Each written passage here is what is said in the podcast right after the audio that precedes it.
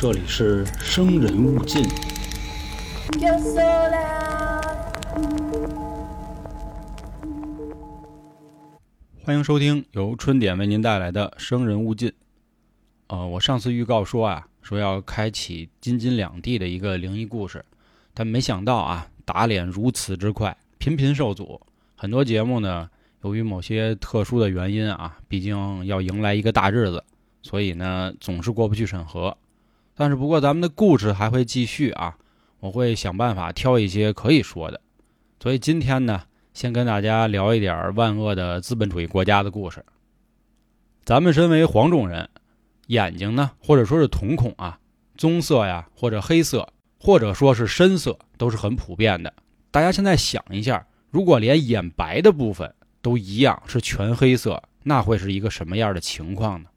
那今天我们要说的故事，就是在美国一直流传的一个黑瞳小孩的都市传说。咱们给翻译了一下，挺威风。黑眼魔童啊，听起来真的感觉就是从《西游记》里出来的。这个小孩呢，通常说啊，介于六岁到十六岁之间，相貌平平，这么普通的一个孩子，男孩女孩啊都有，但是绝大部分为男孩，扔在人堆里呢，属于那种看不出什么特别的。但是你仔细一看，你会发现呢，他们身上啊还真有点不一样的东西。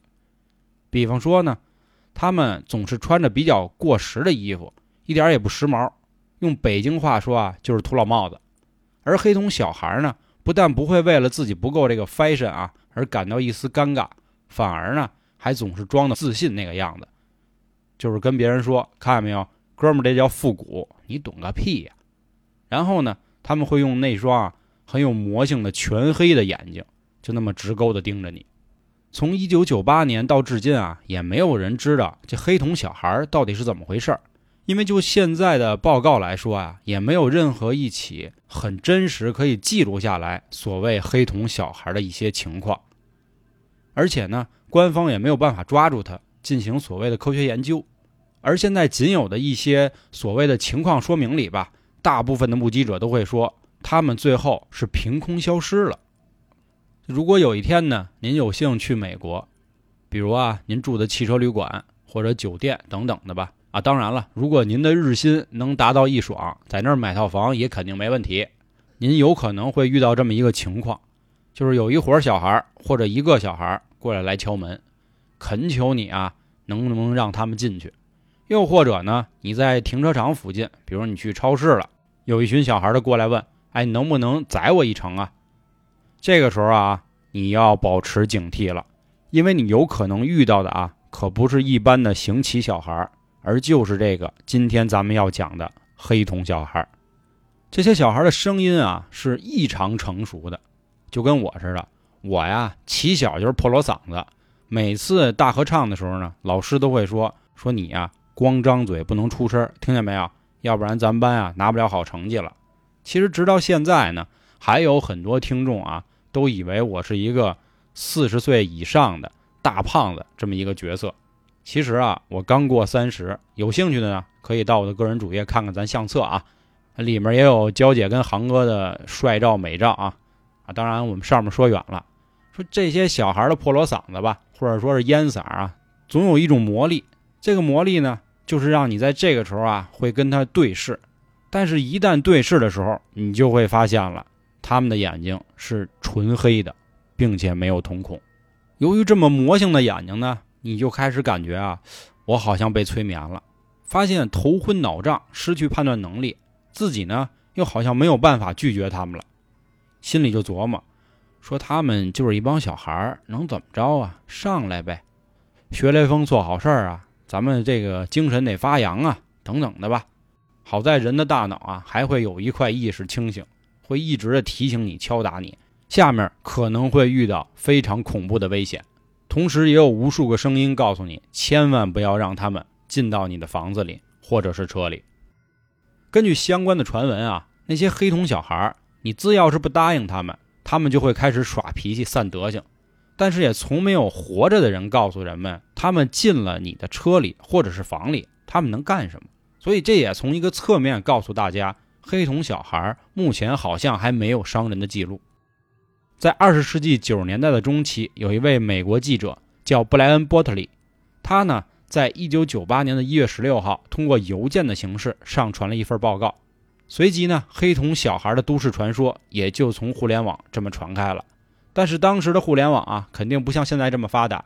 关于他的邮件内容啊，我从百度贴吧找到了原文，然后使用这个有道词典啊，进行了一段翻译。那我下面呢，简单给各位讲述一下这个事儿。说事情发生在一九九六年的一个夏天，有一天晚上啊，布莱恩去缴纳一个过期的通讯账单，因为着急使，所以大夜里呢，赶紧就开上车。奔着德克萨斯州的一个叫卡米洛特的通讯的地方去交钱，但是到了呢，已经很晚了，人家也下班了。他就心说，要不我把支票啊放在他们的收集箱里。这收集箱呢，就很像咱们那种楼房的信箱。他琢磨着，早上一起来，人家刚一上班，肯定会看那个箱子呀。看到我投的支票之后啊，直接可能就给我解冻了。但是由于呢，已经下班了，四下很黑。他呢就把车停到了附近啊一个戏院的停车场里，借助戏院上面灯牌的光啊，他在车里开始写支票。这个时候，由窗外突然传来了一阵短促的敲门声，当当当。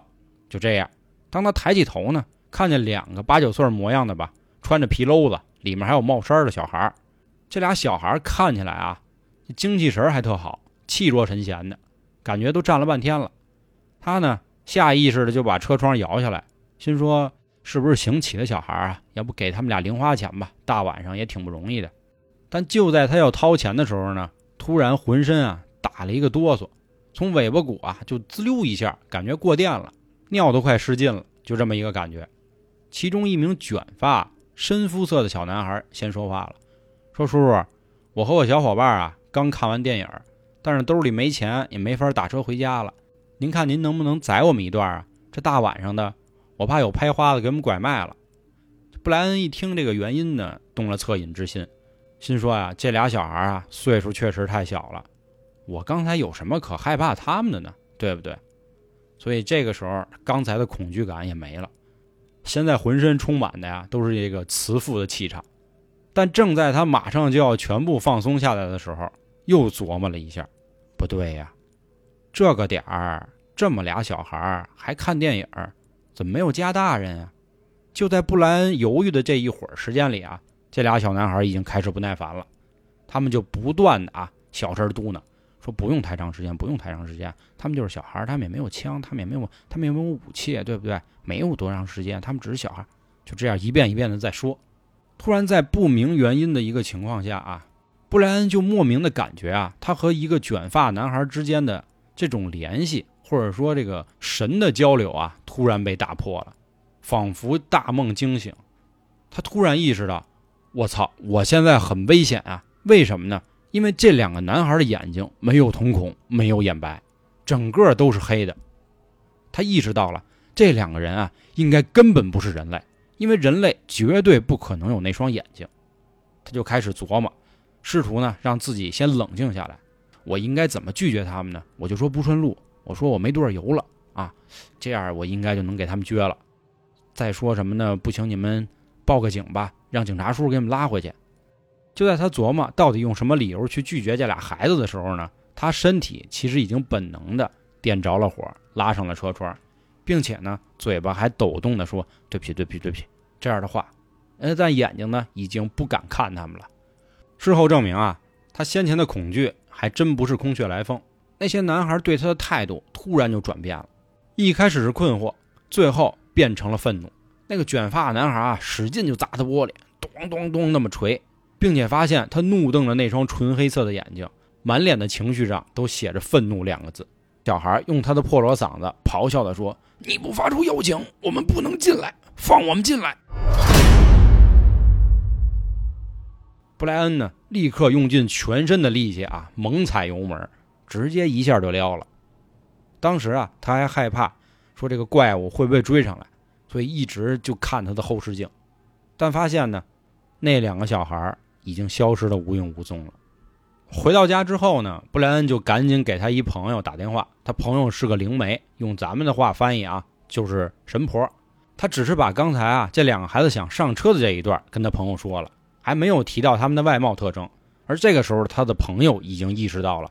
说这两个小孩是不是没有眼睛，或者说他们的眼睛里全部是黑色。当时布莱恩就慌了，说你怎么知道这事儿啊？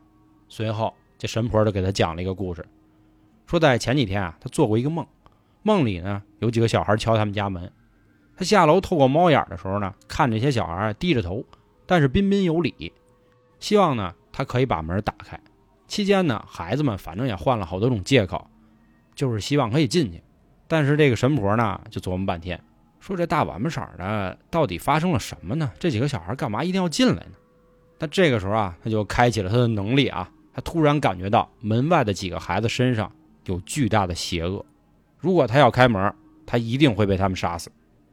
说完这个故事呢，这神婆就告诉布莱恩说：“兄弟啊，一旦你开了门，咱俩这通电话。”可能就再也打不通了。上面呢就是布莱恩的这个发的邮件内容了啊。当时他把这个消息呢传到了谷歌讨论组，直接网民就炸了，肯定是一样嘛，也跟咱们之前讲的都市传说差不多啊。越来越多的人开始爆料了，说大哥这事儿我也遇见过，你听听我的。其中一个最有名的啊，甚至是一条目击传说了，说在美国的佛蒙特州。有一栋老房子里呢，住着这么一对老夫妇。那天晚上啊，下大雪，就听见有敲门声。透过猫眼一看啊，一个男孩和一女孩。他们说呢，他们是来附近玩的，但由于大雪的缘故呢，他父母的车啊在半路上抛锚了，还要有一段时间才能过来。但是外面又太冷了，能不能让我们进去取取暖？老夫妇嘛，见到小孩，咱中国人都讲了隔代亲，所以当时呢也没多想，赶紧就让俩孩子进来了。这门刚一开啊，老夫妇养的猫也不睡觉了，跳下来就对这两个小孩哈哈。我不知道养猫的朋友知不知道那个动作啊，叫哈哈，这是证明猫很愤怒、很生气的样子。两个孩子呢就说：“我能不能先用一下洗手间？”这时候老太太发现了，这俩小孩的眼睛啊怎么那么黑呀？但是他还是告诉了洗手间的位置。趁这个机会啊，赶紧跑过去跟他老伴说。说他们好像没眼睛啊！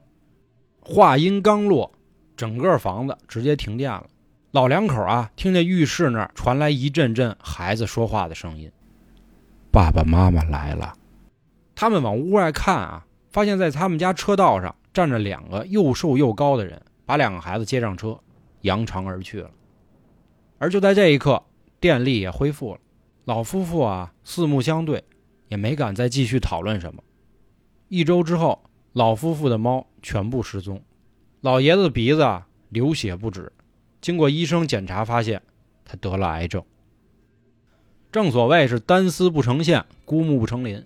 在零八年的时候，有个女孩也说了，她也遇到了黑瞳小孩。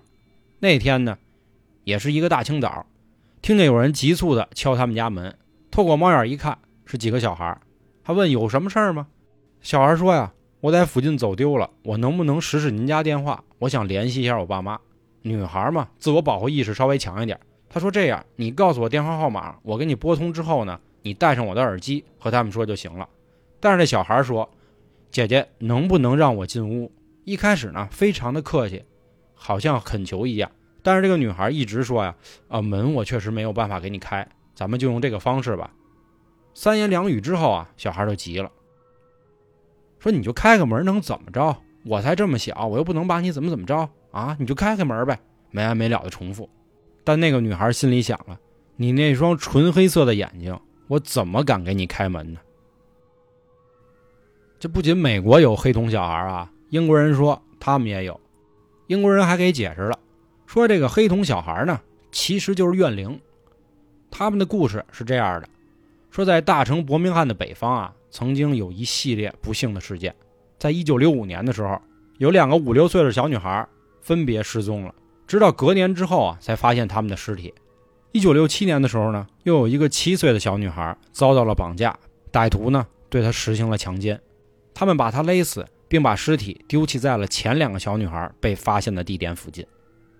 杀害七岁小女孩的凶手也很快就被抓住了，他叫雷蒙·莫里斯，当时被判了无期徒刑。最后，他也是死在了监狱里。虽然到目前为止啊，已经过了几十年了，但是人们还是没有办法忘记这个案件，是因为他们总会在城市的各个角落里不经意的看到一个全黑瞳孔的女孩时常出现。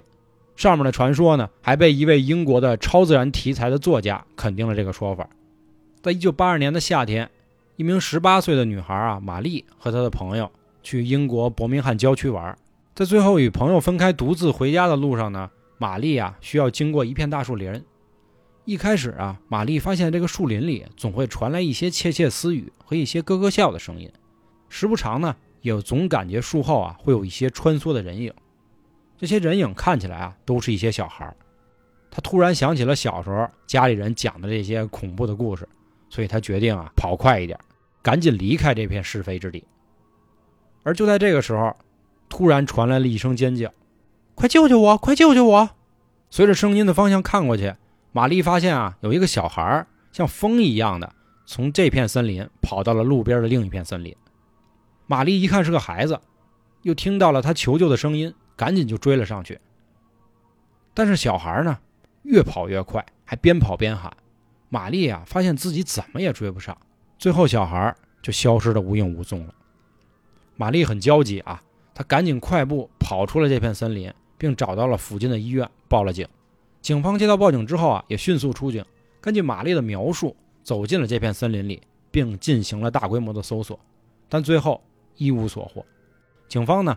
还翻看了最近的一些失踪人口的报案，但发现呢，并没有任何一起儿童失踪案件。这事后，玛丽回忆啊，说当时他已经分不清啊，追的到底是男孩还是女孩了。但是依稀的可以记住，这个小孩的眼睛好像特别的黑。上面咱们说的那个超自然作者啊，还在2014年真的就去找这个玛丽了，但玛丽呢，已经记不起更具体的细节了，只是一个劲儿的在说他那双恐怖的黑眼睛。关于目击到了黑瞳小孩的事件呢，在这几十年里啊，全世界各地都有人声称自己遇到了，但是所谓的证据、照片、视频，哪怕是音频都没有。大部分流传在网上的那些黑瞳照片，就包括咱们今天的封面，都是 PS 闹的，做工很粗糙。不过最近呢，也是随着大家越来越有闲工夫啊，确实也有人试图用一些比较先进的设备去捕捉黑瞳小孩。在2014年的时候，油管上有个人。他说，他就成功拍到了黑瞳小孩的影像。之后，在 Facebook 上呢，有一个专门研究黑瞳男孩的话题，也有一个网友啊上传了一段视频，说自己正跟男朋友车震呢，就偶遇了黑瞳小孩的袭击。不过说真的啊，这哥们都没吓出阳痿，我也是挺佩服的。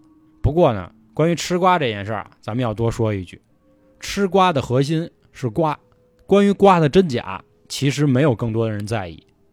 为什么呢？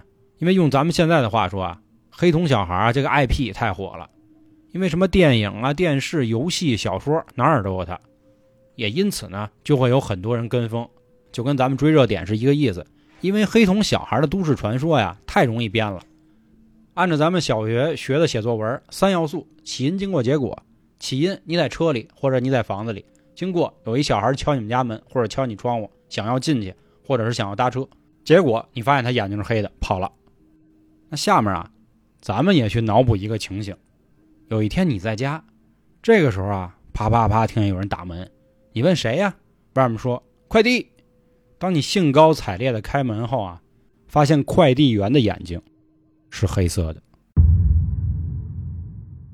好了，今天的故事就到这里。如果您也有类似的遭遇，请添加微信“春点二零一九”，春点是汉语拼音，我们会拉您进群。另外啊。再说一句西米团的事儿，我们目前不仅年费很实惠，在连续包月的首月呢也是非常划算的，综合下来和年费是一样的。所以在这里呢，也希望各位的多多支持了。最后再次感谢各位的收听，拜拜。